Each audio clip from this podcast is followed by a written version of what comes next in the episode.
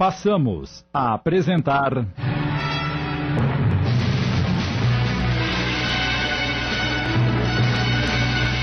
A Morte do Negro Tião. Minissérie de Sidney Carbone.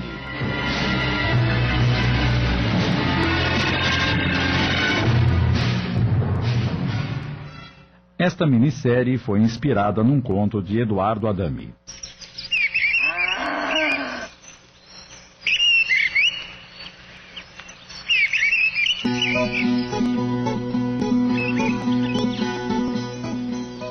Corria o ano de 1952. Seu Gustavo! O patrãozinho chegou. Acabou de manobrar o carro em volta do bacateiro e já tá guardando ele no garpão.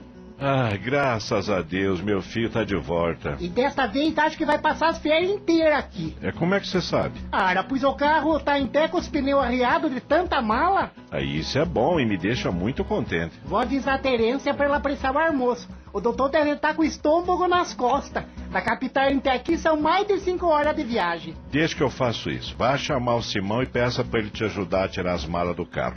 Depois levem pro quarto de hóspede. Sim, senhor. Terência, Senhor, patrão. apresse esse almoço que meu filho acabou de chegar. Sim, senhor.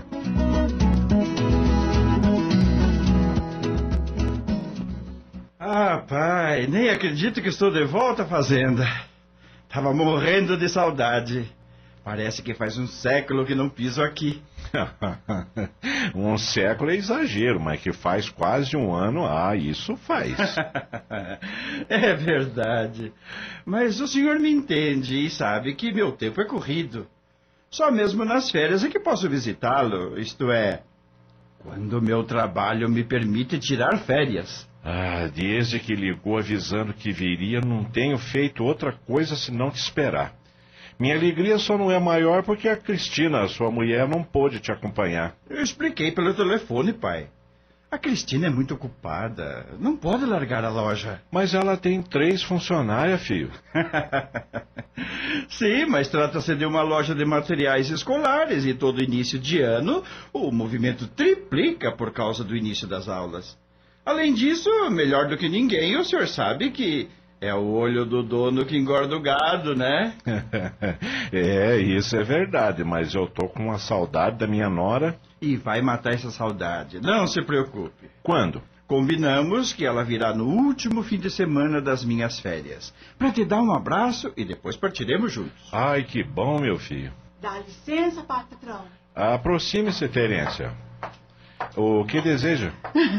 Vim cumprimentar o doutorzinho. Ô, oh, Terência, como vai, minha querida?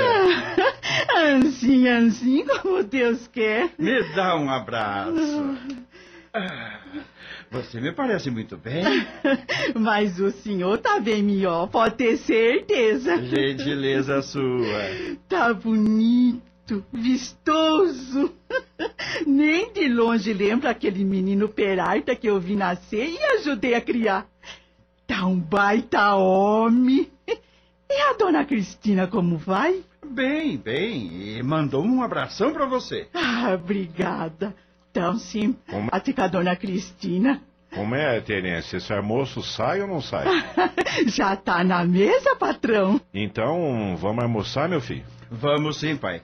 Estou morrendo de saudade da comidinha da Terência. O que você preparou de gostoso? Ai, tudo que você gosta, menino. Tutu de feijão com torresmo pururuca, arroz branco, couve refogada cortada bem fininha, ovo estrelado e um franguinho de leite. E de sobremesa, doce de leite com goiabada. Meu Deus, isso é um verdadeiro banquete!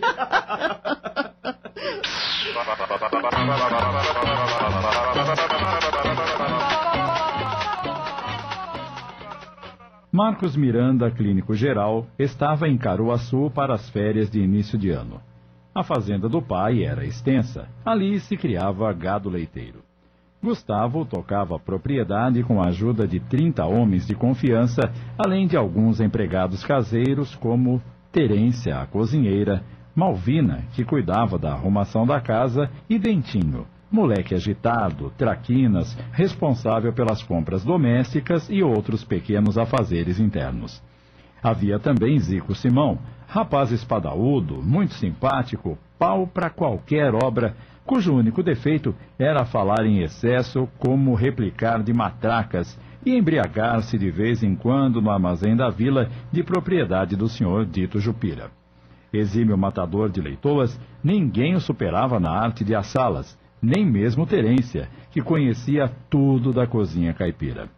Simão tornava-as apetitosas nas festas comemorativas e quermesses religiosas que o padre Vicente organizava no largo da paróquia do vilarejo.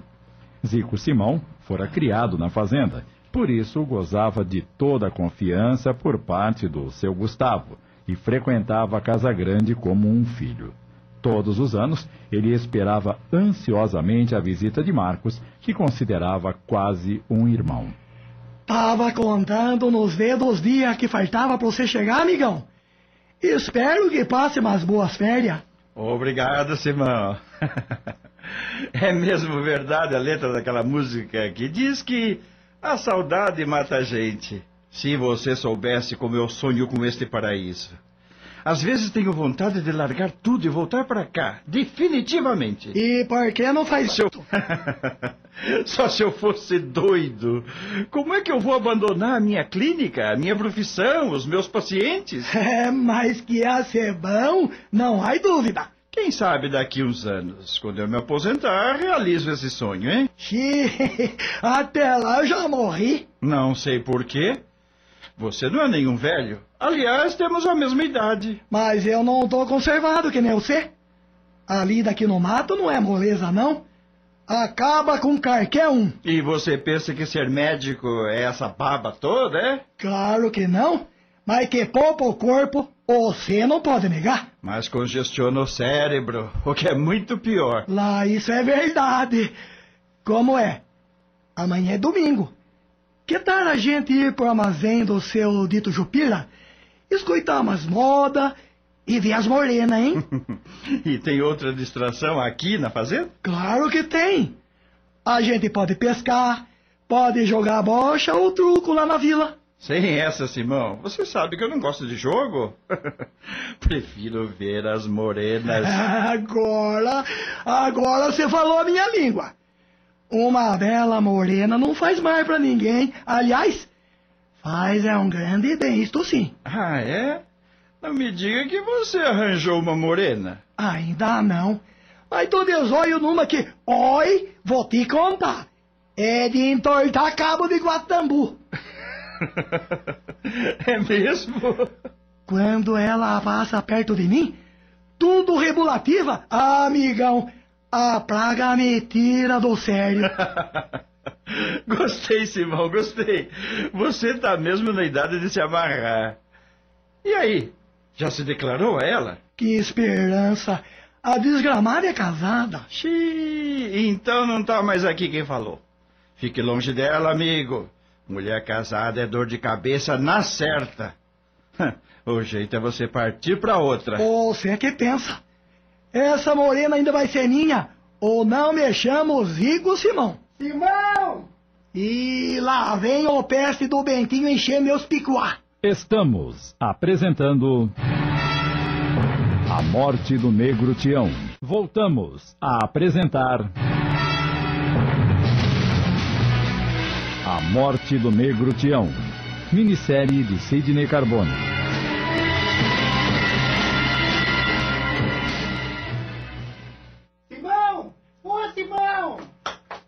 Fala, ô peste!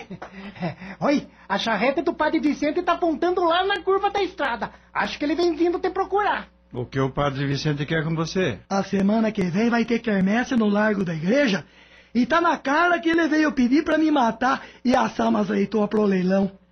Vou esperar ele na porteira. Eu vou com você para dar um abraço no padre Vicente.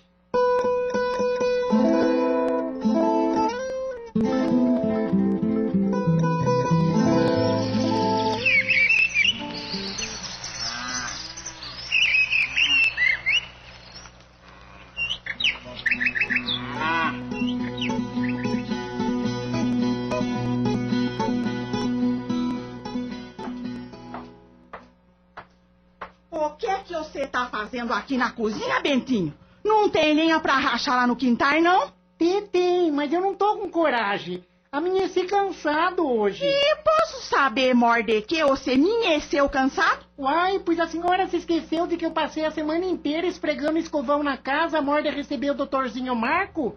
Eu não sou feito de ferro, né, minha Terência? Tô com canseira acumulada e com fome também. Bom, a canseira inteira eu dou um desconto, Morde, que a casa ficou brilhando. Quanto à fome, deixe de ser saco sem fundo, que você já tomou café duas vezes hoje. Mas é que eu tenho solitária, minha Terência, e careço de comer toda hora, senão a tarde não se alimenta e eu fico fraco. Olha só como eu tô magrinho. Dá até pra contar minhas costelas. Não me venha com essa história de solitária, que você não me, não me engana, moleque safado. Pensa que eu não sei que a bicha já saiu? Saiu um pedaço, mas não saiu a cabeça. E quando não sai a cabeça, ela cresce de novo dentro da barriga. Eu vou torrar um tacho de semente de abroba pra você comer. Quero ver se a danada sai ou não sai. Xé, já perdi as contas de quantos tachos já comi, não adiantou nada. Então eu vou pedir pro doutorzinho Marco te dar um remédio daqueles que é tiro e queda. Mas se for injeção, eu não quero. Morde que injeção dói. Deixe ser patife, menino. A senhora fala porque é cheia das carnes. Mas se o doutorzinho der injeção em mim, é perigoso. Eu pegar nos ossos, morde que as carnes do meu corpo, a solitária já comeu tudo. Você pare de me enrolar e trata de rachar tudo aquela lenha que tá lá no quintal de uma vez. Então me dá um prato de arroz com feijão, um pedaço de mandioca frita, um pouco de farinha e uns cinco nacos de carne de porco, morde eu forrar o estômago, minha Terência. Senão eu não vou ter força nem pra levantar o machado. Na hora do almoço você come. Mas ainda falta muito pro almoço, eu não vou aguentar. Minha barriga tá roncando mais do que locomotiva de trem. Pois que ronque, uai. Eu conheço muito bem você, moleque. Se eu te der comida agora, você garra a cochilar e não racha a lenha. É que depois que eu como, eu careço descansar um pouco, uma hora de fazer a digestão, né? Cara, chega de conversa e vá fazer o que eu tô mandando, senão eu vou reclamar pro patrão. Mas se eu não ponhar alguma coisa na boca, eu vou acabar me desmilinguindo. Tia Terência! Hum, a parmirinha, aquela belezura. Que assanhamento é esse? A senhora não escutou a parmirinha chamar? Claro que escutei. Não sou surda. Você tome tenência, hein, Bentinho? A Parmirinha é menina de família e você conhece muito bem o pai dela. Se você se engraçar pros lados dessa menina, o Vardão te dá um tiro no meio da cara. Sartei de banda. Minha Terência! Entre, Parmirinha. E você vá fazer o que eu mandei. Ande, Calma, minha Terência, já vou. Licença! se achegue. Bons dias! Bons dias. Bons dias, Bentinho! Dia danado de bom, parmirinha.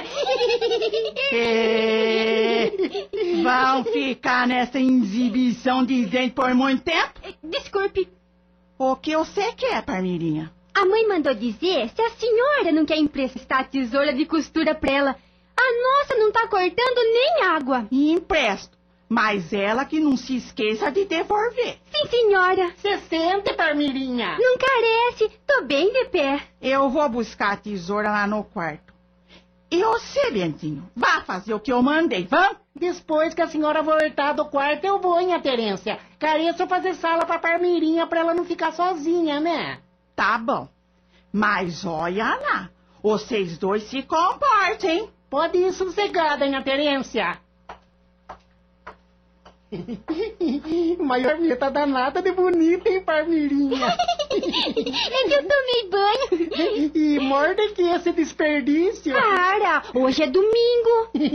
Então é por isso que a vossa cara tá lisinha que nem pétala de flor. Eu penteei os cabelos também. Eu tô vendo. Você tá entercheirando. É o tai de sabão de coco que a mãe comprou no armazém do Nhodito Jupira. Eita, cheirinho bom. Dá vontade até de lamber você. Se você me lamber, saiu o cheiro. Nós bem que podia se encontrar hoje de tarde lá pras bandas do Ribeirão. O que você acha? Incapaz.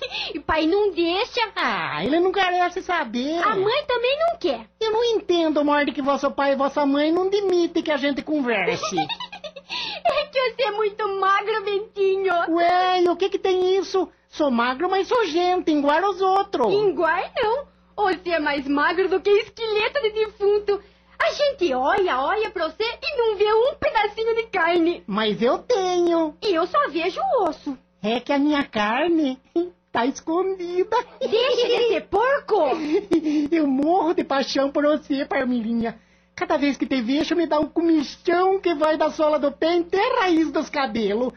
E eu tenho vontade de agarrar você, beijar vossa boca, apertar vosso corpinho juntinho do meu. Se apertar é capaz de você quebrar. Você é tão magrinho que parece o número um. E já que você é gordinha, feito o número zero, nós ia formar um casar bonito. O casar 10. Mas me diga uma coisa. Morde que vossa mãe mandou emprestar a tesoura de costura pra cortar a língua do vosso pai? Não, morde fazer um vestido novo pra mim. A semana que vem vai ter quermesse lá na vila e eu quero ir de vestido novo. Mas o mascate que vende tecido não passou por aqui este mês. A mãe vai fazer um vestido novo de uma camisola velha que ela não usa mais. Hum, garanto que você vai ser a moça mais bonita da quermesse. Obrigada. Parmirinha, e se eu pedir uma coisa, você me dá? Depende. Vamos aproveitar que a Terência tá ladrento e vamos tascar um beijo? Só se você prometer que não vai morder meus beijos que nem da outra vez. Ah, aquela vez eu ainda não tinha experiência. Mas agora eu tô craque. E como é que você aprendeu? Andou beijando alguma mulher? Não, Parmirinha. Eu treinei com a cabrita Celestina. Credo, Bentinho! Você beijou a boca da cabrita? Tive que beijar, né? Senão como é que eu, não- que eu ia aprender? E ela não mordeu vossos beiços? que nada, ela até gostou. Como é que você sabe? Eu vivo fugindo dela o dia inteiro. É só a desgramada me ver que já vem pro meu lado berrando e com aqueles olhos morteiros. Só pode estar querendo mais beijo, né? Então, você vai ou não vai me dar o beijo? Tá bom. Ih, mas limpe a vossa boca primeiro. Tá bom. Pronto, já limpei na manga da camisa. Se achegue mais. Isso. Agora passe a vossa mão por volta do meu pescoço e abra a boca. Isso. Agora eu encosto meus beiços nos seus beiços e. Mas que pouca vergonha é essa aqui na cozinha? Seu Gustavo! Xiii, me lasquei.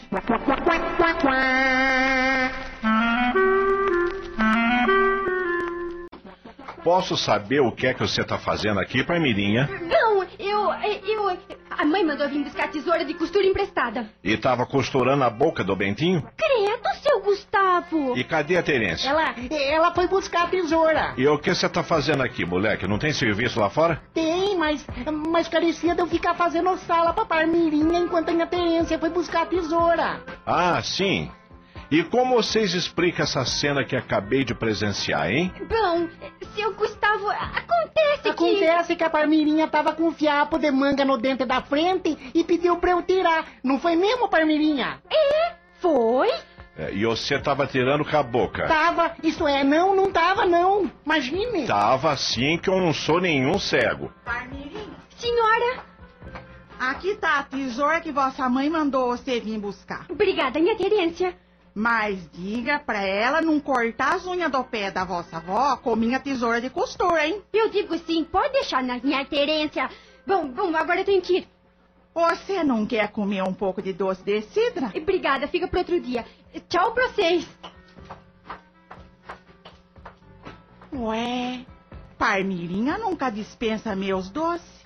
O que deu nessa menina? Assanhamento, Terência. Assanhamento. Não me diga que esses minha dois... Terência, eu vou rachar a lenha que tá lá no quintal, viu? Quando o almoço estiver pronto, não se esqueça de me chamar eu. Do que é que o senhor tá se rindo, patrão? Desses dois bobos que estão apaixonados. Se o Vardão não permitir o namoro, eles vão acabar fazendo uma besteira. Então é isso? Não me diga que o senhor pegou os dois assim vergonhice. Se eu demorasse mais um pouco, o Bentinho tinha arrastado a Parmirinha pro paior velho. Esse moleque é safado. Minha Virgem Santa!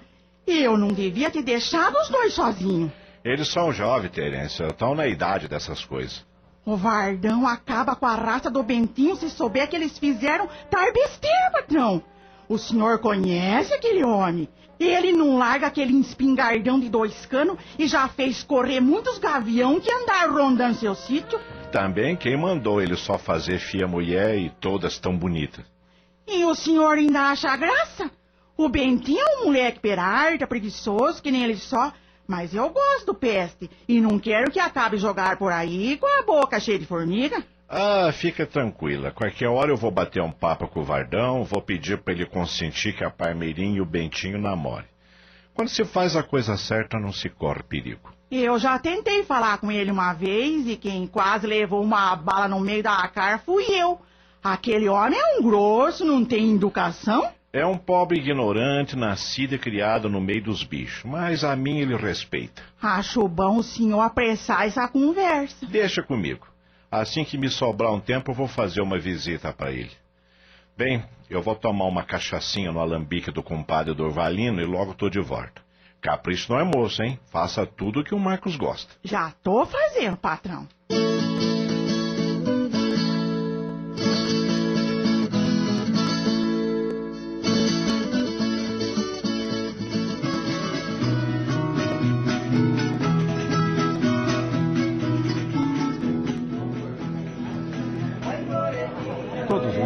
Pela manhã, a peãozada da fazenda de Gustavo e das fazendas circunvizinhas se reuniam no armazém de Dito Jupira para as compras da semana e a bebericagem. Se a música estiver incomodando, eu tiro o disco da vitrola, doutor Marco.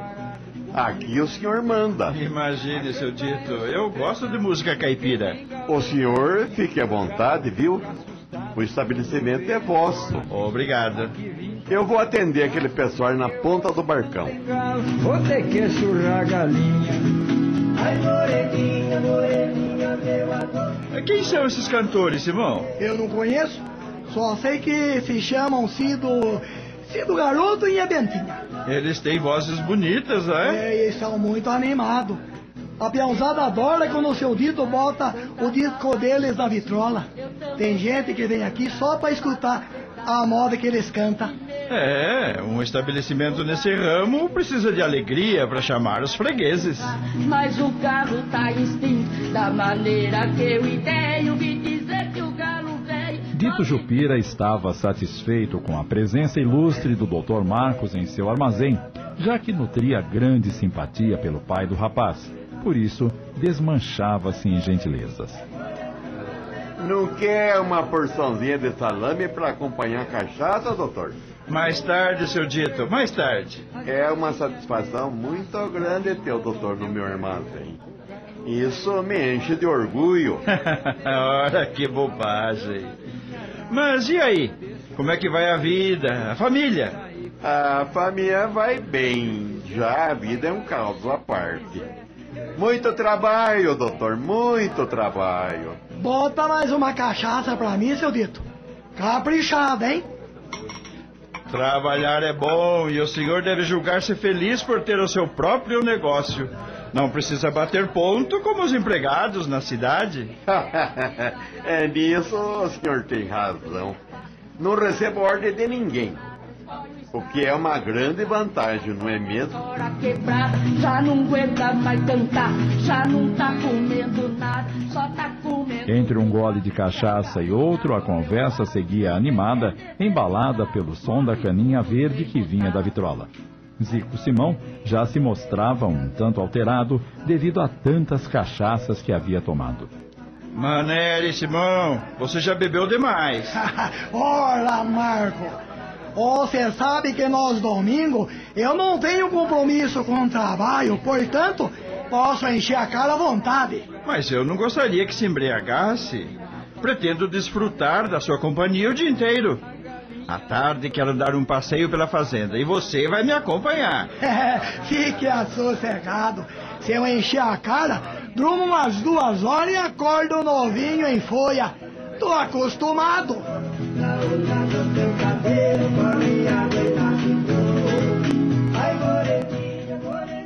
Estamos apresentando A Morte do Negro Tião.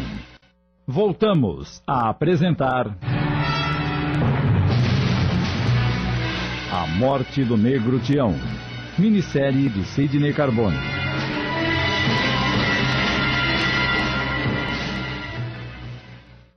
Galo prefiro você sóbrio, Simão. É bem melhor, amigo. Veja comigo, irmão. O que é que você não pede chorando que eu não faço você rindo? Vou maneirar na cachaça. assim é bem melhor. Ah, seu Dito, Pois não, doutor. por favor, agora eu quero uma porção daquele salaminho. E me abra uma cerveja. Ah, é pra já.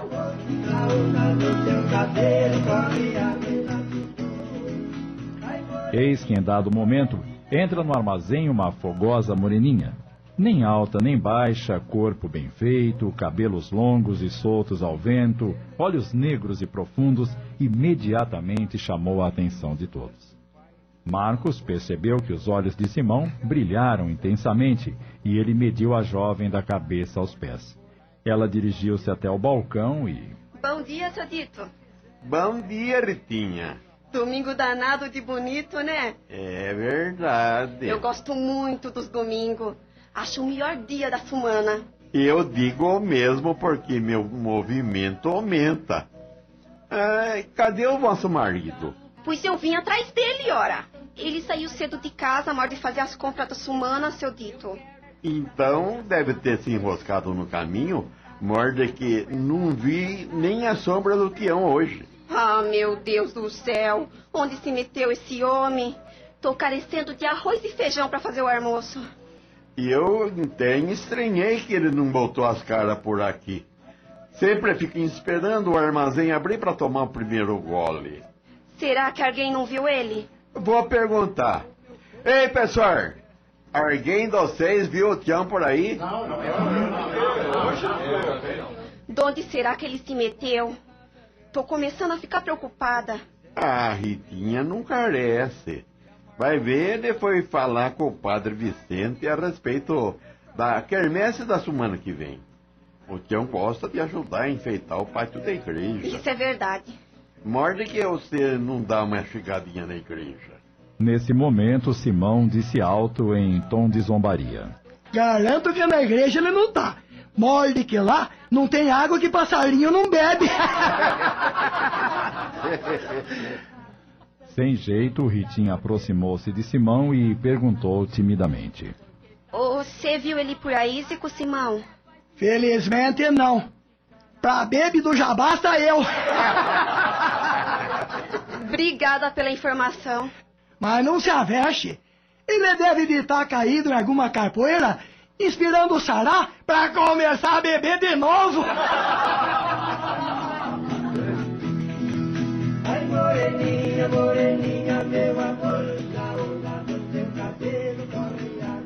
Marcos percebeu que a jovem estava muito envergonhada e sentiu pena. Coitadinha. Simão confidenciou ao amigo. E então? O que achou dela? Não entendi. A Ritinha, Marco. Não é uma formosura de mulher? Você está querendo me dizer que essa é a morena da qual você me falou? Sem tirar nem pôr. Claro que ela é muito bonita, mas. Coitadinha. Olha só como está vermelha de vergonha.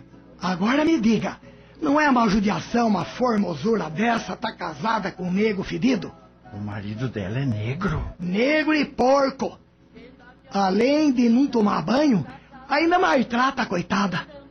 Não sabe dar valor pro tesouro que tem em casa. Quando estive aqui nas férias passadas, não me lembro de você ter me falado sobre esse tal Tião. E muito menos sobre essa morena. Eles vieram para esta redondeza só faz uns oito meses. E onde trabalham? Na fazenda do seu Fidêncio Arruda. Ele mexe com a criação e ela ajuda na casa grande. Além de ser uma jovem bonita, é muito nova ainda. Eu calculo que ela tem uns 20 anos, mais ou menos. Ah, Marco, o que eu não daria para ter essa morena comigo?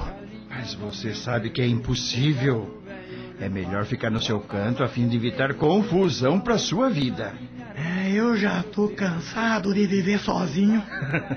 pois arranje uma mulher que seja descomprometida. Existem muitas por aí. Mas nenhuma mexe comigo, como a Ritinha.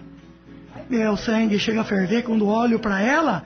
Minhas pernas tremem, meu coração dispara. Ah, eu tô louco de paixão por essa morena, Marco. Ei, rapaz, controle seus impulsos. Não queira procurar chifre na cabeça de cavalo que você acaba encontrando. Quando Ritinha se dispunha a sair do armazém com as compras mais necessitadas no momento, eis que entra no recinto um negro sujo, mal vestido, mais bêbado do que um gambá. Oi, pessoal! Todos os olhares se voltaram para o freguês que mal podia se manter em pé. Ritinha correu ao seu encontro. Ô, oh, Tião, por onde você andou, homem de Deus? Por aí. E o que você tá fazendo aqui? Lugar de mulher é em casa. Eu tava precisando das compras. E como você tava demorando, vim ver o que tinha acontecido. Não aconteceu nada. Vá-se embora pra casa, ande. Então venha comigo. Vá na frente, que depois eu vou. Quero tomar umas cachaças. Você já bebeu demais. Quem sabe da minha vida sou eu. Tião, você tinha prometido para mim que hoje não ia beber. Nós até combinamos de passar a tarde nadando no ribeirão. Por que não cumpriu vossa palavra? Ah, não me aborreça. Bota umas pra mim aí, seu dito. E, e dá boa, hein? Não é melhor você acompanhar a vossa mulher, Tião? Já tá trançando as pernas e ainda quer beber mais? É. Bota a pinga de uma vez. Eu tenho dinheiro para pagar. Não pense que vou mandar pendurar como esses mortos de fome. Não beba mais, Tião. Vamos embora, por favor. Já disse pra você sumir da minha frente, mulher. Quer apanhar na frente de todo mundo? Karma, Tião, karma. Então bote minha pinga que eu fico carmo. Tá bom, mas só uma. Depois que beber, você vai se embora com a vossa mulher. Não quero confusão no meu armazém. Ah, essa pinga danada de ruim. Agora vamos, Tião. Eu ajudo você. Ainda tá aqui, desgraçada? Eu já não disse pra ir na frente. Suma daqui, vamos! Tá bom. Amedrontada e envergonhada, Ritinha deixou o armazém esfregando os olhos com as mãos. Simão, enfurecido, confidenciou a Marcos. Não é um cavalo chucro esse negro safado? Ele me parece um homem violento. Imagine tratar uma flor de formosura como Ritinha desse jeito. Eu tenho a vontade de agarrar ele pelo pescoço e estrangular até a língua esbarrar no chão. O que é isso, Tião? Acalme-se. Nunca ouviu falar que em briga de marido e mulher não se mete a colher? Eu não me conformo com essa falta de educação. E no meio de todo mundo? O problema é deles. E é melhor voltarmos para a fazenda. Meu pai está esperando a gente pro almoço. Capaz que eu vou voltar para casa a esta hora. Não me diga que vai ficar. Hoje é meu dia de folga, Marco. Minha única diversão é escutar música. E beber que nem esse infeliz aí? Mas eu não tenho compromisso com ninguém. Se tivesse, tava na minha casa cuidando do que é meu. Ok, ok. Se vai ficar, tudo bem. Mas lembre-se que à tarde eu quero fazer aquele passeio pela fazenda conforme te disse. Espero você, hein? Tudo bem.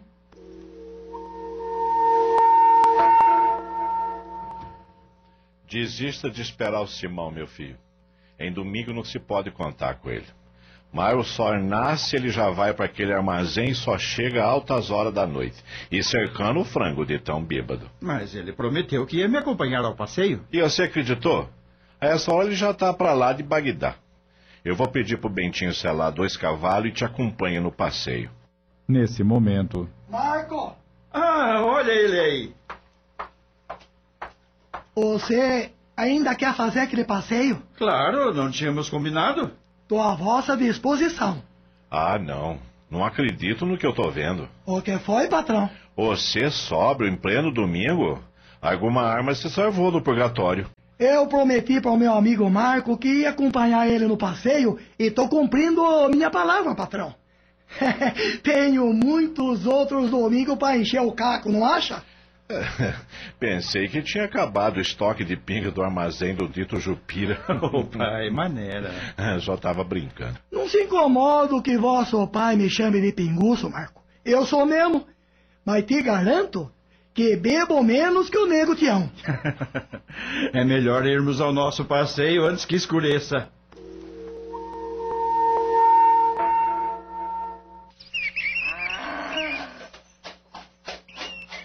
É como ele disse, Simão. Esqueça aquela moça e parta para outra.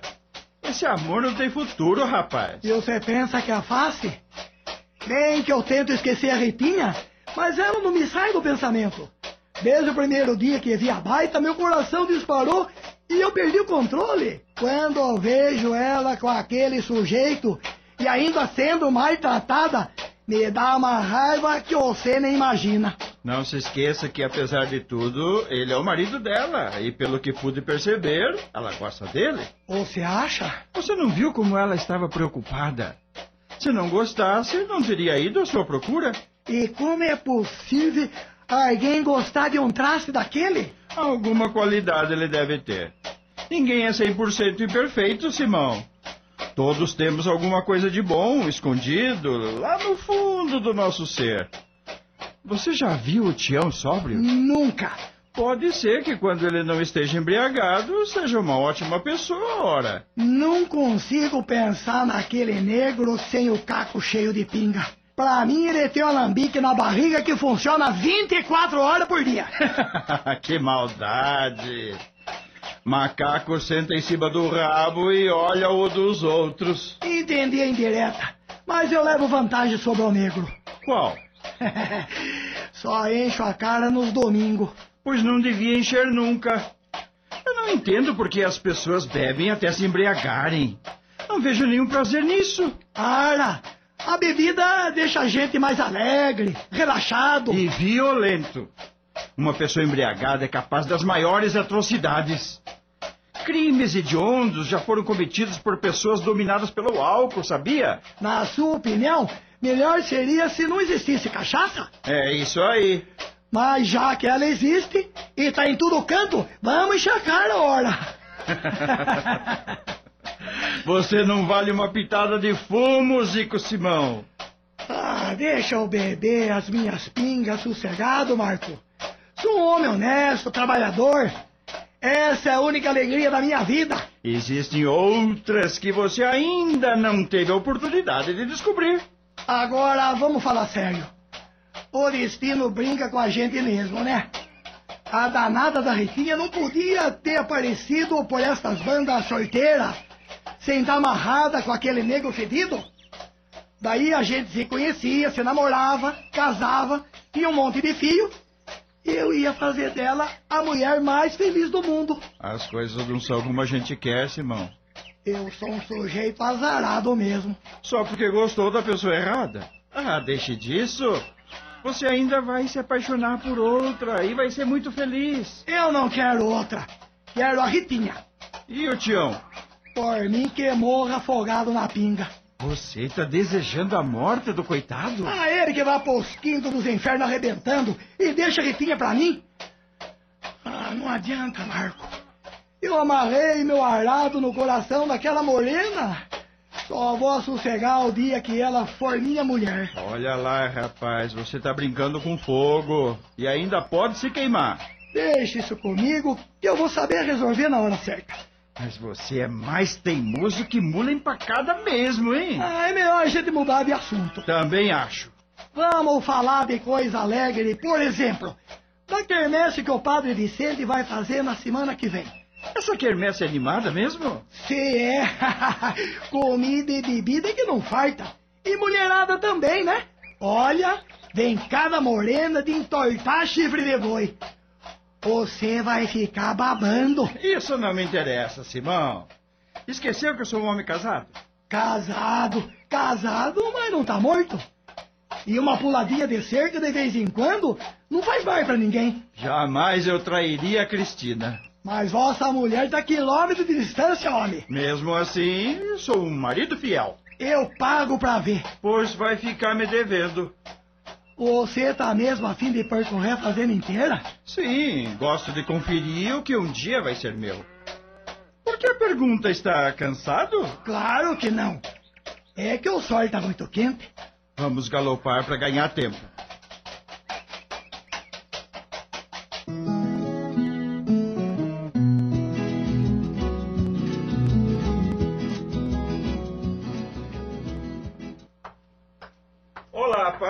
E então, percorreu toda a fazenda? Uma parte, pai. Mas gostei do que vi. A fazenda está muito bem cuidada. É, mas não é tão fácil tocar isso aqui. Ei, você parece desanimado. Tô ficando velho, meu filho. O peso dos anos tá começando a me incomodar. Já não tenho a disposição de antes para inspecionar o serviço, dar ordem. O senhor tem tido problemas com os empregados? Problemas surgem todos os dias. Embora a gente tente solucionar da melhor maneira, sempre tem alguém que não fica satisfeito. Quando sua mãe era viva, me ajudava na administração. Pelo menos a parte burocrática ela desenvolvia muito bem. Mas depois que ela morreu. Dá licença, patrão. É, deseja alguma coisa, Terência? Desculpe interromper a conversa de vocês, mas o Vardão tá aí querendo falar com o senhor, patrão. Ah, é? Diga para ele esperar no arpendre que eu já vou atender. Sim, senhor. Como eu ia dizendo, depois que a sua mãe morreu, fui tomado por uma certa desmotivação, entende? Os anos foram se passando, a saudade me consumindo. O senhor sente muita falta da mamãe, não é? Se nem imagina quanto. Ela era a vida dessa fazenda. Pai, se o senhor acha que está sendo difícil continuar tocando, eh, por que não vende a fazenda? O quê? Estamos apresentando. A Morte do Negro Tião. Voltamos a apresentar. A Morte do Negro Tião. Minissérie de Sidney Carbone.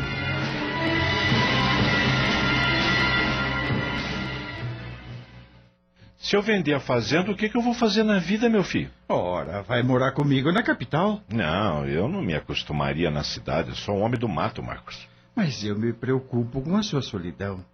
Se pelo menos eu pudesse visitá-lo sempre, passar mais tempo com o senhor. Entendo que você tem a sua vida, a sua profissão e não lhe sobra tempo para isso. Então, por que não faz o que eu estou sugerindo? Não, não, isso está fora de cogitação. Enquanto eu estiver vivo e me restar um pouco de força, eu vou continuar aqui. Agora, quando eu morrer e você tomar posse, certamente vai ter que vender, porque não teria como administrar a fazenda morando na capital. É, mas isso é para um futuro longínquo. Porque o senhor não vai morrer tão cedo. não tenha tanta certeza. Ora, pai. O senhor sempre teve uma ótima saúde. Seu mal é saudade e solidão. E isso mata mais rápido do que qualquer doença, não sabia? Bem, eu vou falar com o Vardão. Algum problema? é, digamos que se trata de um probleminha sentimental. Eu tensionava ir no sítio dele para conversar, mas achei melhor mandar chamar ele aqui. Depois eu te explico. Coitado, está baqueado. Nunca conseguiu superar o golpe que a morte da mamãe lhe causou.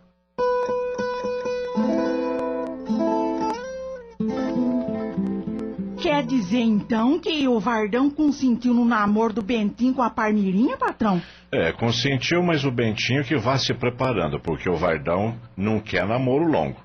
Pretende casar os dois em menos de um ano.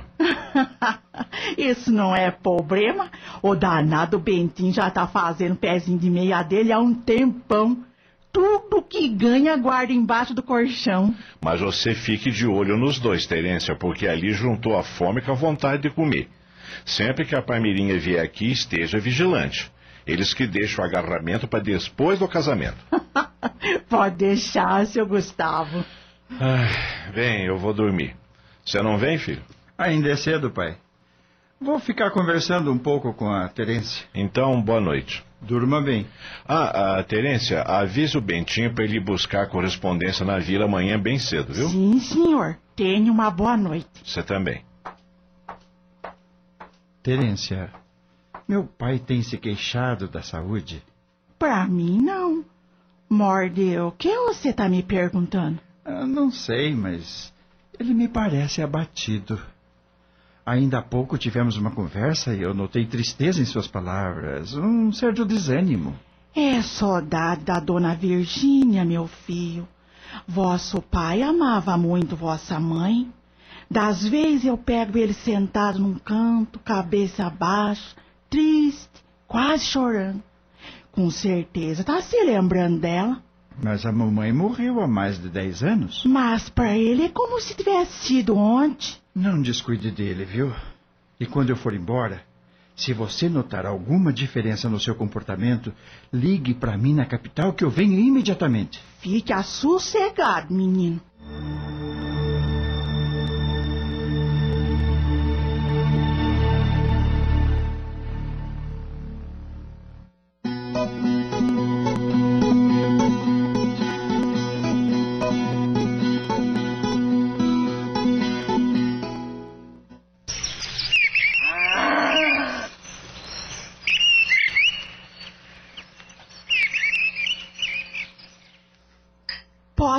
Mais uma fatia de broa de mil, patrãozinho? Obrigado, Terência, mas prefiro os biscoitos de polvilho. Me passe a travessa, por favor. Acabei de tirar do forno, tão quentinho. Tome. Hum, esses biscoitinhos de polvilho são maravilhosos. Sou capaz de comer a travessa inteirinha. Desde pequeno será louco por esses biscoitos. A dona Virgínia vivia pedindo para mim fazer por você. É verdade. Mamãe me mimava muito. Eu me lembro que quando. Gustavo, Terência, Tutozinho! Que afobação é esse, moleque? Vai entrando na salanzinha sem nem pedir licença? Que falta de educação! Desculpe, minha Terência, mas é que o assunto é grave. Que assunto? Cadê o patrão? Já foi cuidar do gado. O que houve? Você me parece assustado, Bentinho. E não é pra menos. E eu fui buscar a correspondência na vila conforme o patrão mandou e fiquei sabendo da desgraça. Que desgraça, ô peste! Vocês não são capazes de adivinhar o que aconteceu. O que foi, Bentinho? Mataram o negro Tião. O que você disse? Mataram o negro Tião, doutorzinho. Não é possível. Ai, minha Virgem Santíssima! Como é que foi acontecer isso? Eu não sei direito, mas na vila não se fala em outra coisa. O pessoal tá tudo alvoroçado. Teve mulher que até desmaiou quando soube do acontecido. Meu Deus do céu! Quem pode ter feito uma barbaridade dessa com aquele pobre homem? É o que eu vou saber agora. Estou indo pra vila.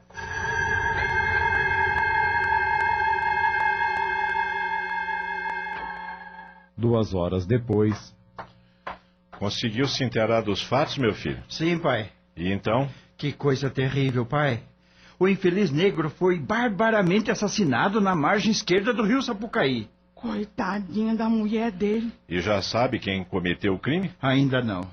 O criminoso lançou o cadáver nas águas do rio com o fim de eh, encobrir os vestígios da culpa, mas por circunstância talvez providencial, o corpo não rolou pelo barranco.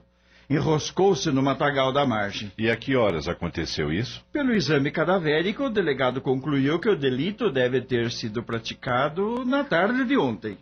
Quem havia de dizer que aquele negro pinguço e fedido ia até um fim tão trágico como esse? Não fale assim, Simão. Respeite um morto. Eu respeito, minha Terência. Mas que ele era pinguço e fedido, era mesmo, é. Olha só quem fala. Até parece que você não tem gosto pela pinga. Gosto da pinga sim, mas nunca fiz escândalo na venda do dito Jupira como aquele negro. Parem com isso, vocês dois. Quem teria coragem de fazer uma barbaridade dessa? Eu conheci o sujeito. Quando ele apareceu na redondeza com a mulher, ele esteve aqui na fazenda me pedindo emprego. Eu neguei, porque estava com muita gente. Mandei ele procurar o Fidêncio Arruda. Tempos depois me encontrei com o Fidêncio na vila e ele me disse que estava satisfeito com o trabalho do Tião. E que apesar dele beber muito, era um pé de boi para lida. E agora? Como é que vai ficar coitadinho da mulher dele?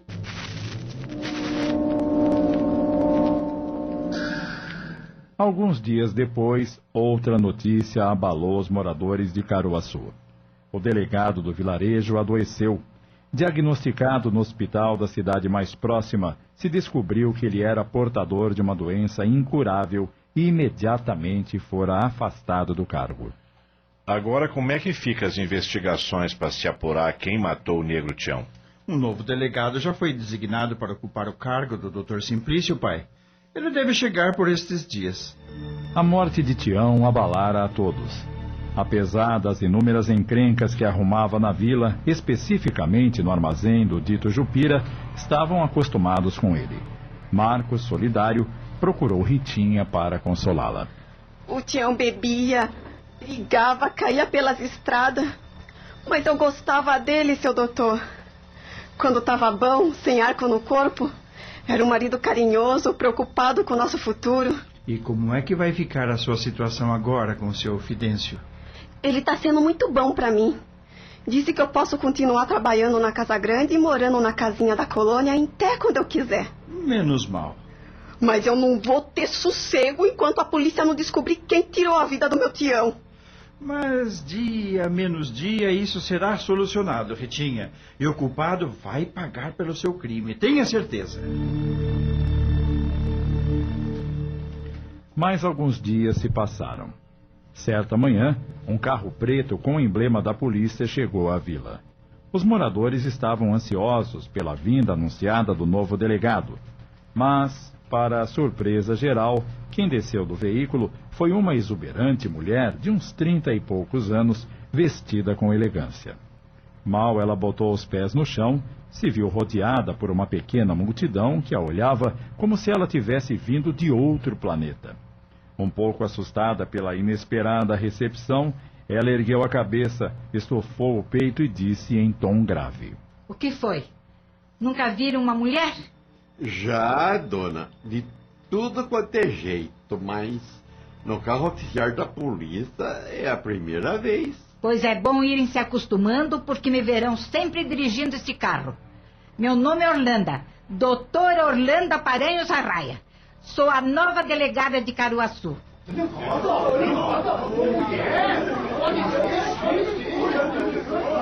A senhora deve estar brincando com nós. Só porque sou mulher não acreditam? Pois fiquem sabendo que vim disposta a prender o assassino do Negro Tião. E prometo que vou fazer isso mais cedo do que vocês imaginam.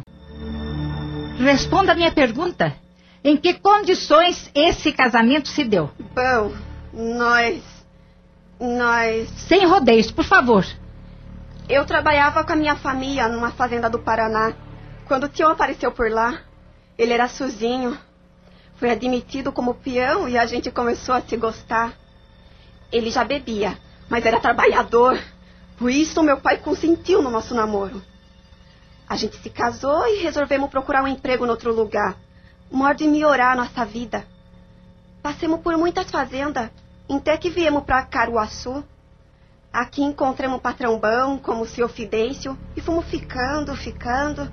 Me diga com sinceridade, a senhora suspeita de alguém? Não entendi. Eu quero dizer se a senhora tinha conhecimento de alguém que, que não gostava do seu marido. Hum, hum, Vamos, dona Ritinha, responda. Alguém aqui em Caruaçu não gostava do seu marido?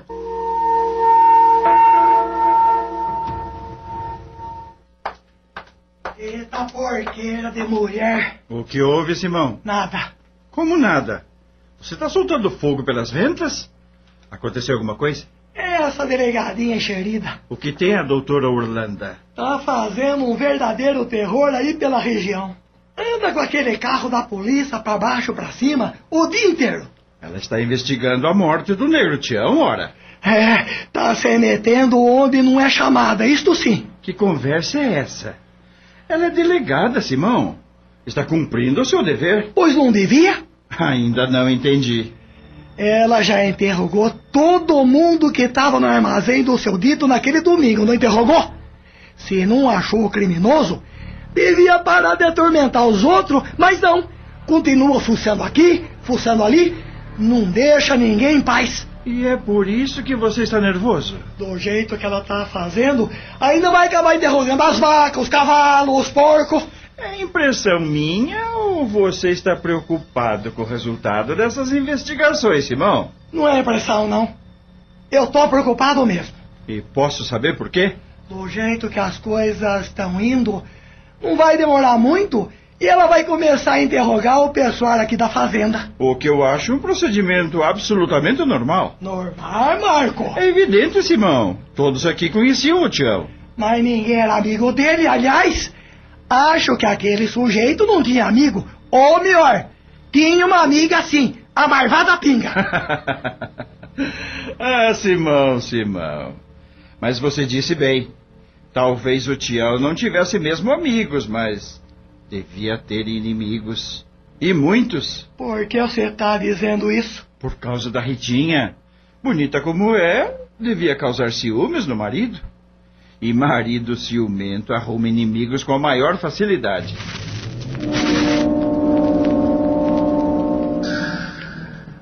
Alguns dias depois, Gustavo foi intimado a depor. Ele estranhou, mas aconselhado pelo filho, compareceu à delegacia.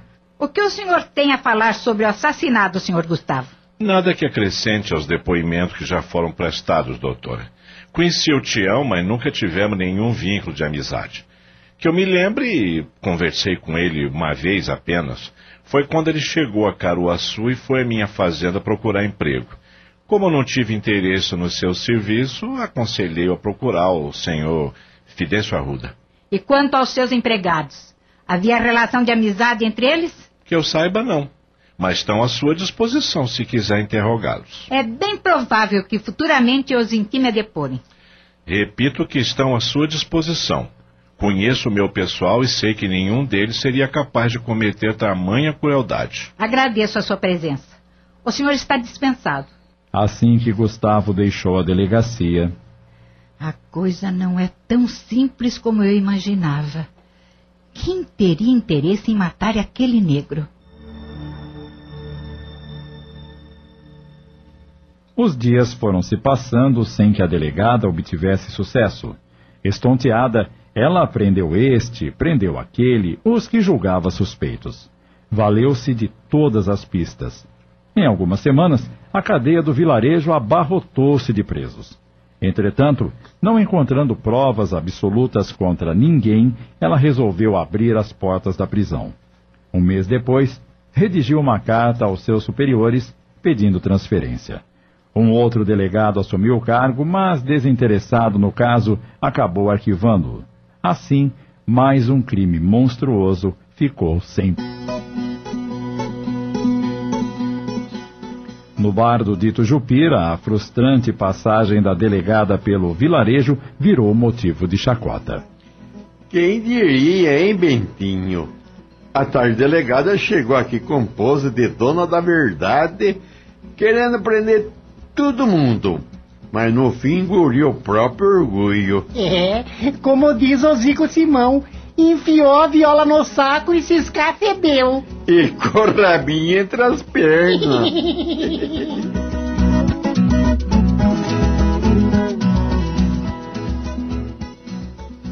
Três meses se passaram.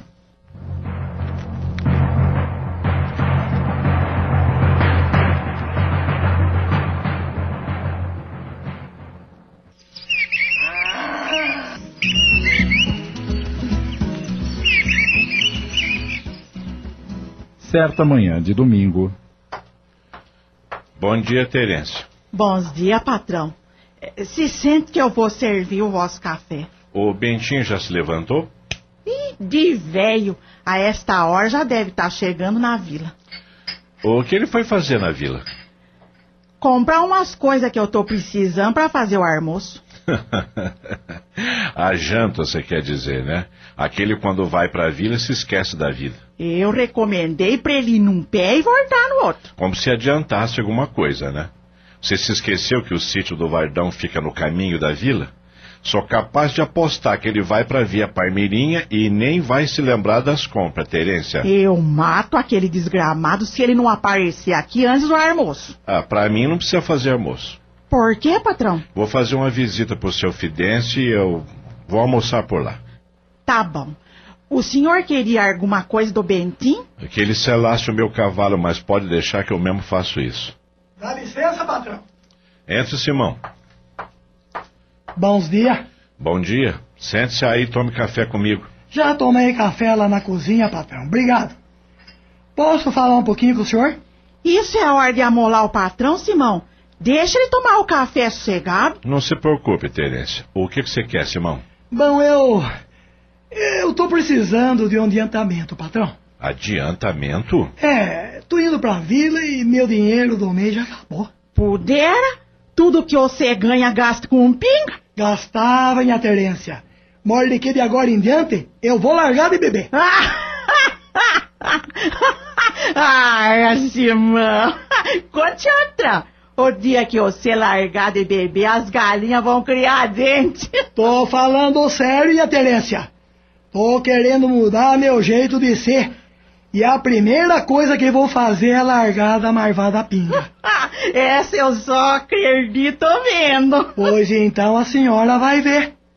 Não me chamo mais Zico Simão se voltar a botar um pingo de arco na minha boca. E podemos saber por que você tomou essa decisão? Não é difícil de imaginar, patrão. Como assim? Cheguei nas conclusão de que a pinga só traz desgraça para a vida da gente. O senhor não viu o que aconteceu com o Nego Tião? Vivia com o caco cheio para baixo e para cima e no fim acabou morto com uma facada no peito. E o pior é que ninguém sabe quem fez isso com o coitado. Pois é, se não tivesse bebido, podia ter se defendido de quem atacou ele. E talvez não tivesse morrido, né? O que você disse tem lógica e eu me alegro que esteja pensando em largar o vício. Só estou intrigado com uma coisa. O que, patrão? Se resolveu deixar de beber, por que, que quer um adiantamento? Bom, é que. é que eu tô precisando de uma roupa nova. E morde, que você quer roupa nova? É que as minhas tão tudo velha, encardida. Careço melhorar a aparência, né? E morde, que você quer melhorar as aparências? Você nunca ligou o preço? Mas agora tô ligando. E... o que você tá inventando, Simão? Ora, não tô inventando nada, minha Terência. Como a senhora é desconfiada? Uai, patrão, do que o senhor tá se rindo? Deixe de ser ingênua, Terência. Então você ainda não percebeu? Percebeu o quê? Ora, o Simão tá querendo melhorar a aparência porque deve estar apaixonado. O quê? Não, não, patrão. Não é nada disso. Eu. Deixa de ser bobo, Simão, e confesse. Que mal há nisso? Você é um rapaz livre, trabalhador, honesto, tem todo o direito de se apaixonar. E, aliás, já não era sem tempo. O senhor acha mesmo? Claro que eu acho. O homem não foi feito para viver sozinho. Precisa de uma mulher que seja companheira, que lhe dê filhos e o ajude a construir uma família. É o ciclo da vida, rapaz, e eu te dou todo o meu apoio. Puxa, patrão, assim o senhor me deixa mais animado para pedir a minha amada em casamento. ah, quem diria? O Zico Simão apaixonado. É, eu também sou filho de Deus, né, minha Terência? Mas me diga lá, é, é, quem é a moça que conseguiu fisgar o seu coração? É. É a Ritinha. A fiada da minha Barbina? Não, minha Terência. A viúva do Nego Tião. O quê? Você tá querendo se casar com a mulher? O defunto que morreu de morte matada? Se ele morreu, ela não é mais mulher dele, né? Minha Virgem Santíssima, esse casamento não vai dar certo. Qual é o problema, minha Terência? O Tião tá morto e a Ritinha tá viúva. Não vejo mais nenhum nisso. Eu amo a Ritinha e quero ser feliz com ela. Deixe de ser gorenta, credo. Espere um pouco, Simão. O que foi, patrão? Desde quando você. Você se descobriu apaixonado por essa moça? Ah, desde sempre, patrão. É como desde sempre?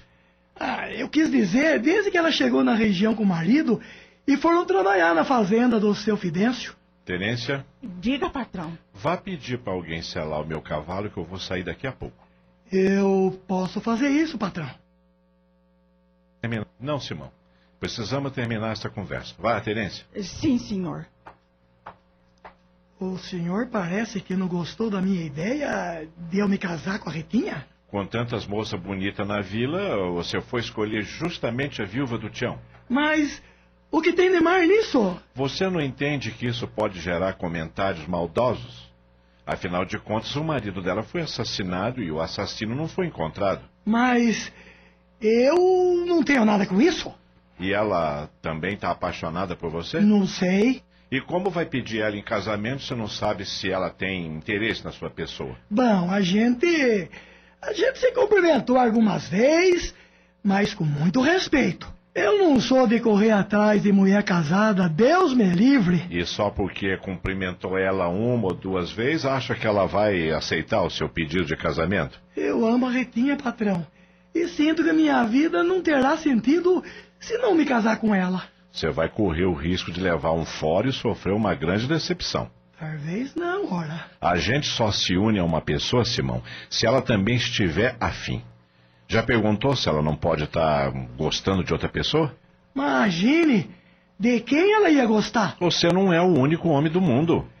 É, vou fazer a coisa certa, patrão. Vou conversar com ela direitinho e dizer que tô perdido de amor. Se ela me aceitar, tudo bem. Mas se não aceitar, O que você fará? vou conquistar ela de mansinho, ora. Então, o senhor vai me dar o adiantamento ou não? Quanto é que você quer?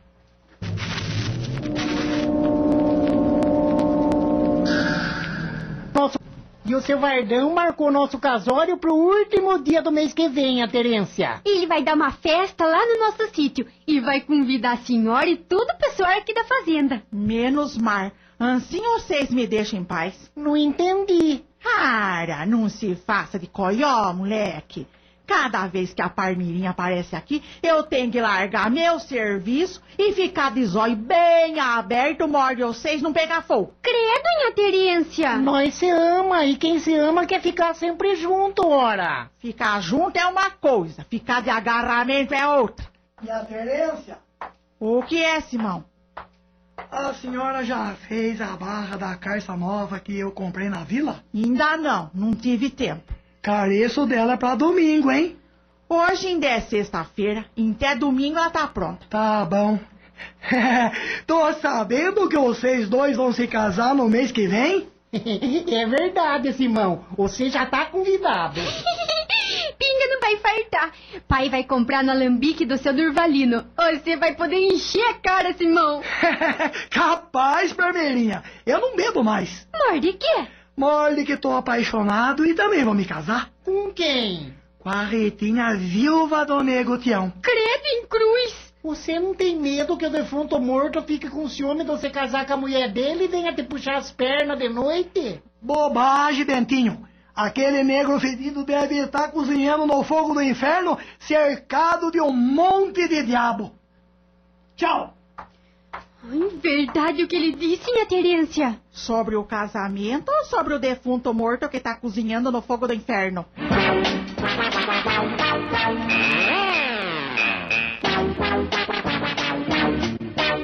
Estamos apresentando a, a Morte do Negro Tião. Voltamos a apresentar A Morte do Negro Tião, minissérie de Sidney Carbone.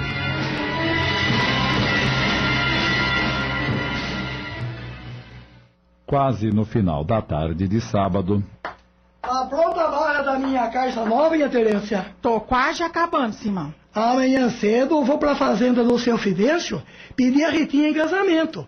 Quero ir nos trinques pra causar boa impressão nela. Bom, vou tomar um banho de tina, que é pra ficar bem limpinho. Leve um caco de teia e um sabão de cinza, morde e sai todos os cascão. Deixa comigo. meia hora depois, Gustavo entra na sala derreado com uma expressão de dor no rosto. Eita vida desgraçada, meu Deus do céu. Terência estranha aquelas palavras. Credo, patrão. Nunca escutei o senhor falar assim. O que houve? Ele sentou-se numa cadeira pesadamente. Eu estava na venda do dito conversando com os amigos quando dois peão da fazenda do seu Fidêncio apareceram lá para dar a notícia. Só pode ter sido notícia ruim. O senhor tá com uma cara. Ah, eu sinto pelo Simão. O coitado não vai suportar o golpe. Do que o senhor tá falando? Da Ritinha, Terência. Ritinha? Aconteceu alguma coisa com ela? Infelizmente. O que foi? Suicidou-se, Terência, atirando-se nas águas do rio Sapucaí. Ai, minha Virgem Santíssima! Por que ela fez uma barbaridade dessa, patrão? Os peão disseram que a Ritinha andava muito estranha nos últimos dias. Só repetia o nome do marido. Não se conformava com a morte do Tião porque gostava dele de verdade. Logo depois do almoço, ela saiu de casa com uma expressão muito estranha. Um dos peão viu quando ela chegou até a barranca do rio e se atirou. Ele saltou na água para tentar salvar ela, mas como a correnteza é muito forte naquele ponto, não conseguiu alcançar. O corpo só foi encontrado dois quilômetros adiante, enroscado num galho de árvore. Ai, o pobre do Simão vai morrer de desgosto. O coitado tava tão animado. Ia pedir a mão dela em casamento amanhã. Comprou então uma carça nova.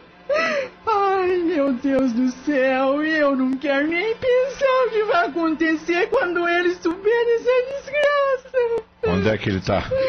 Deve estar no quartinho dele, tomando banho. Infelizmente vou ter que dar a notícia a ele. E quanto antes, melhor.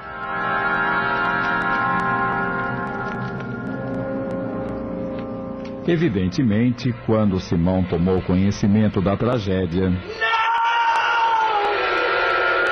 conteve um grito lancinante de dor.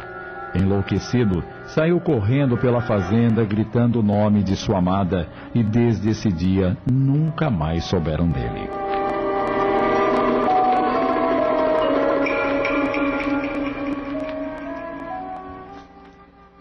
Cinco anos se passaram.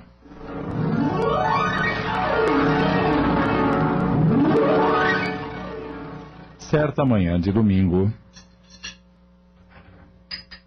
você vai passar a manhã jogando tênis, eu dei folga para a cozinheira. Ao meio-dia irei me encontrar com você e almoçaremos no restaurante do clube. O que acha? Ótima ideia. E depois do almoço, iremos visitar os meus pais. Eles chegaram ontem de viagem. Como é que você sabe? Mamãe me ligou hoje cedo. Você ainda estava dormindo.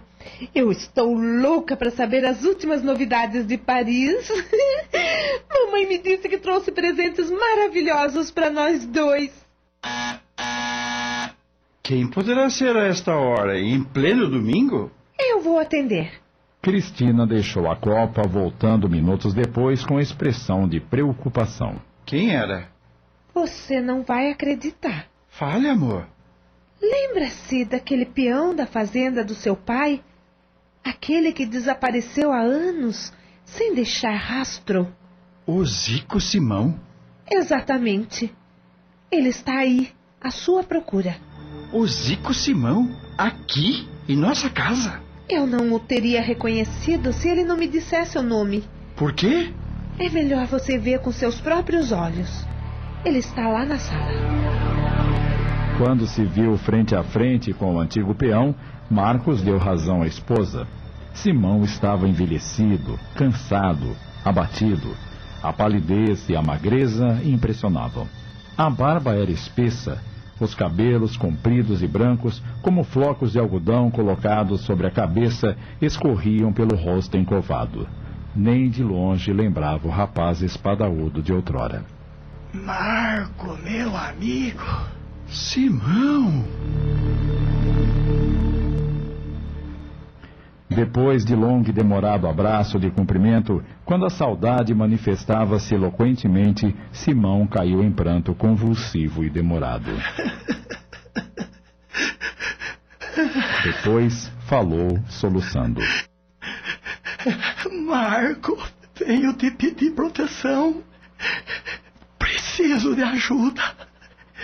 Eu sei que você não vai me abandonar. Acalme-se, Simão, e falemos como velhos amigos que somos. Você não me pede nada. Nesta casa você manda. Serei sempre seu criado. Deus lhe pague, Marco. Faz muitos dias que estou andando feito um condenado. Nunca pensei que a capital fosse tão longe.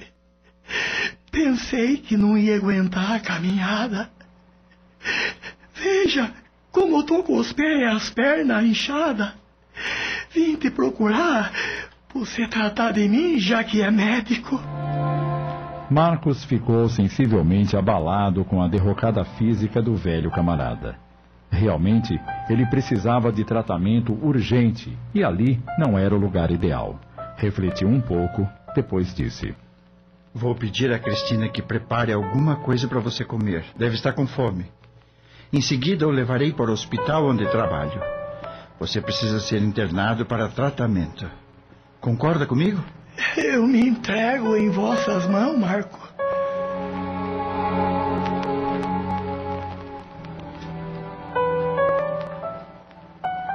Duas horas depois, Marcos chega ao hospital com Simão. Não havia quartos particulares vagos. Na enfermaria de homens, uma cama se desocupara. Provisoriamente você ficará aqui, até que vague um quarto. Tá bom demais, Marco. Não sei como te agradecer. Em face das recomendações de Marcos, os enfermeiros fizeram uma bem cuidada limpeza em Simão. Apararam-lhe o cabelo, rasparam-lhe a barba e, depois de um demorado banho morno, vestiram-lhe um pijama. Após um pequeno repouso de uma hora, Marcos examinou o amigo atentamente. O resultado dos exames foi desolador.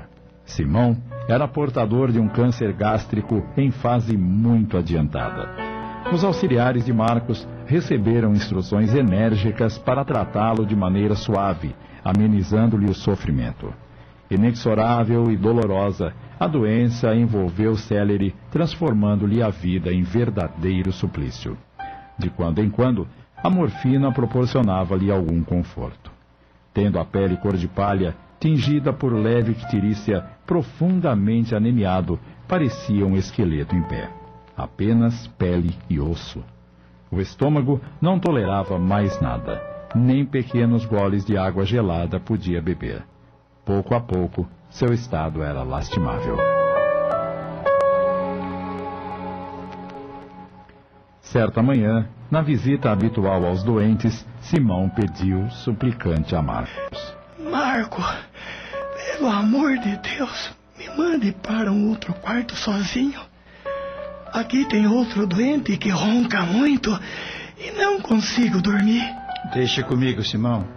Vou providenciar isso agora mesmo. Sua vontade foi satisfeita. No quarto particular, passou o dia melhor, mais disposto e conseguiu até ingerir um copo de leite gelado.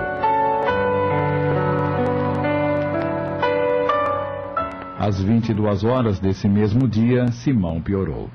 Imediatamente, um enfermeiro ligou para a casa de Marcos, já que o enfermo desejava falar-lhe. O que há, meu amigo? Você está com uma cara boa e manda me chamar a esta hora da noite? Ora, eu já estava me preparando para dormir. Desculpe, Marco, mas é que estou muito mar. Sei que me resta poucas horas de vida. Feche a porta para a gente poder conversar sem que ninguém escute. Quero te falar sobre um assunto importante. Preocupado com a aflição do amigo, Marcos fechou a porta e sentou-se ao seu lado na cama. O que quer dizer-me, Simão? Estou ouvindo. Você se lembra daquela férias que passou na fazenda do vosso pai? ora, ora, Simão, eu. Eu tô me referindo daquela ocasião em que aquele negro Tião foi morto com uma facada no peito e jogado no rio. Ah, sim, claro que me lembro. O assassino tentou se livrar do corpo, mas ele ficou enroscado na barranca, não foi? Foi. Foi assim mesmo. Marcos esboçou um sorriso para animar o paciente e disse, brincando: Lembro-me bem, sim. E até daquela delegada que apareceu por lá para desvendar o crime e não conseguiu nada. Mas por que está se lembrando disso agora? Ah, não me diga que foi você, o criminoso. Não quero ter a desilusão de mandá-lo para a cadeia, justamente na hora em que você mais precisa de amparo. É melhor eu deixá-lo sozinho para você poder descansar. Não, não saia, Marco, espere. Eu sempre gostei muito de você, do vosso pai. Fui um empregado honesto naquela fazenda. Eu sei de tudo isso. Não precisa ficar repetindo. Você não sabe o principal. Escute a voz de um defunto. Eu vou me sentir recompensado e morrer satisfeito. Ah, está bem, Simão, está bem. Fale o que tanto o atormenta, se isso lhe dará paz. Pode. Pode me mandar pra cadeia, se você quiser. Desgraçadamente, sou eu mesmo criminoso. O que você está dizendo? E não foi só o negro Tião que eu matei, Marco. Sou culpado da morte da Ritinha também. Ela se matou morde que não suportou a dor de perder o marido. Meu Deus! Jamais eu poderia imaginar que você, Simão... Se você soubesse como eu tenho sofrido, o arrependimento vem me matando pouco a pouco. De uns tempos pra cá não tenho mais sossego. E quando durmo tenho sonhos, pesadelos terríveis. Vejo o Tião me acusando, vejo a Ritinha chorando, me chamando de culpado. Eu precisava confessar o meu erro, Marco, para poder morrer em paz. Eu. Você acha que. que Deus vai. vai me perdoar? As últimas palavras de Zico Simão saíam abafadas, vagas, imprecisas. Falava arquejando. Minutos depois, não falava mais. Entrou em coma e morreu pela madrugada. O segredo do crime do negro Tião continuou definitivamente sepultado.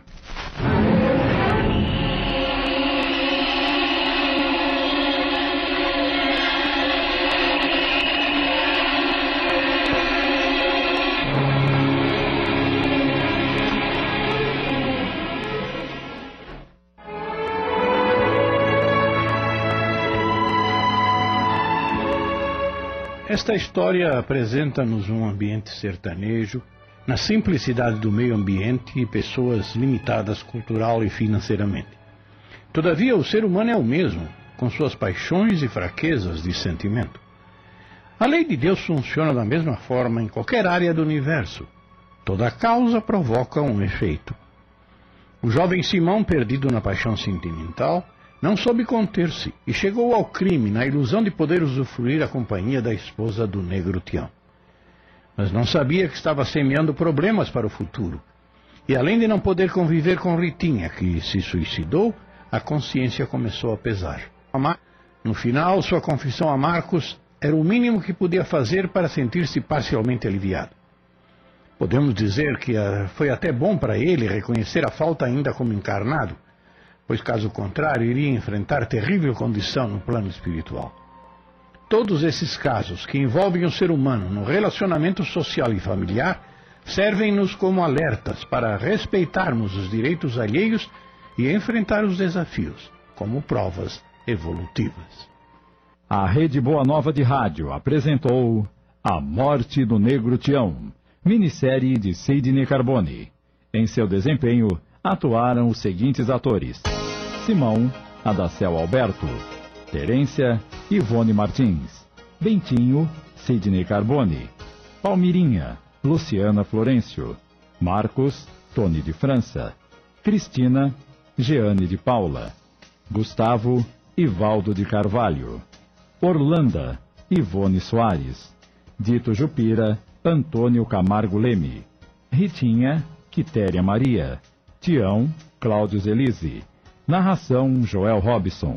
Gravações, edição e sonoplastia, Antônio Tadeu Lopes. Análise e comentários, Gastão de Lima Neto. Produção e direção geral, Sidney Carbone. Realização, Núcleo de Dramaturgia da Rádio Boa Nova de Sorocaba.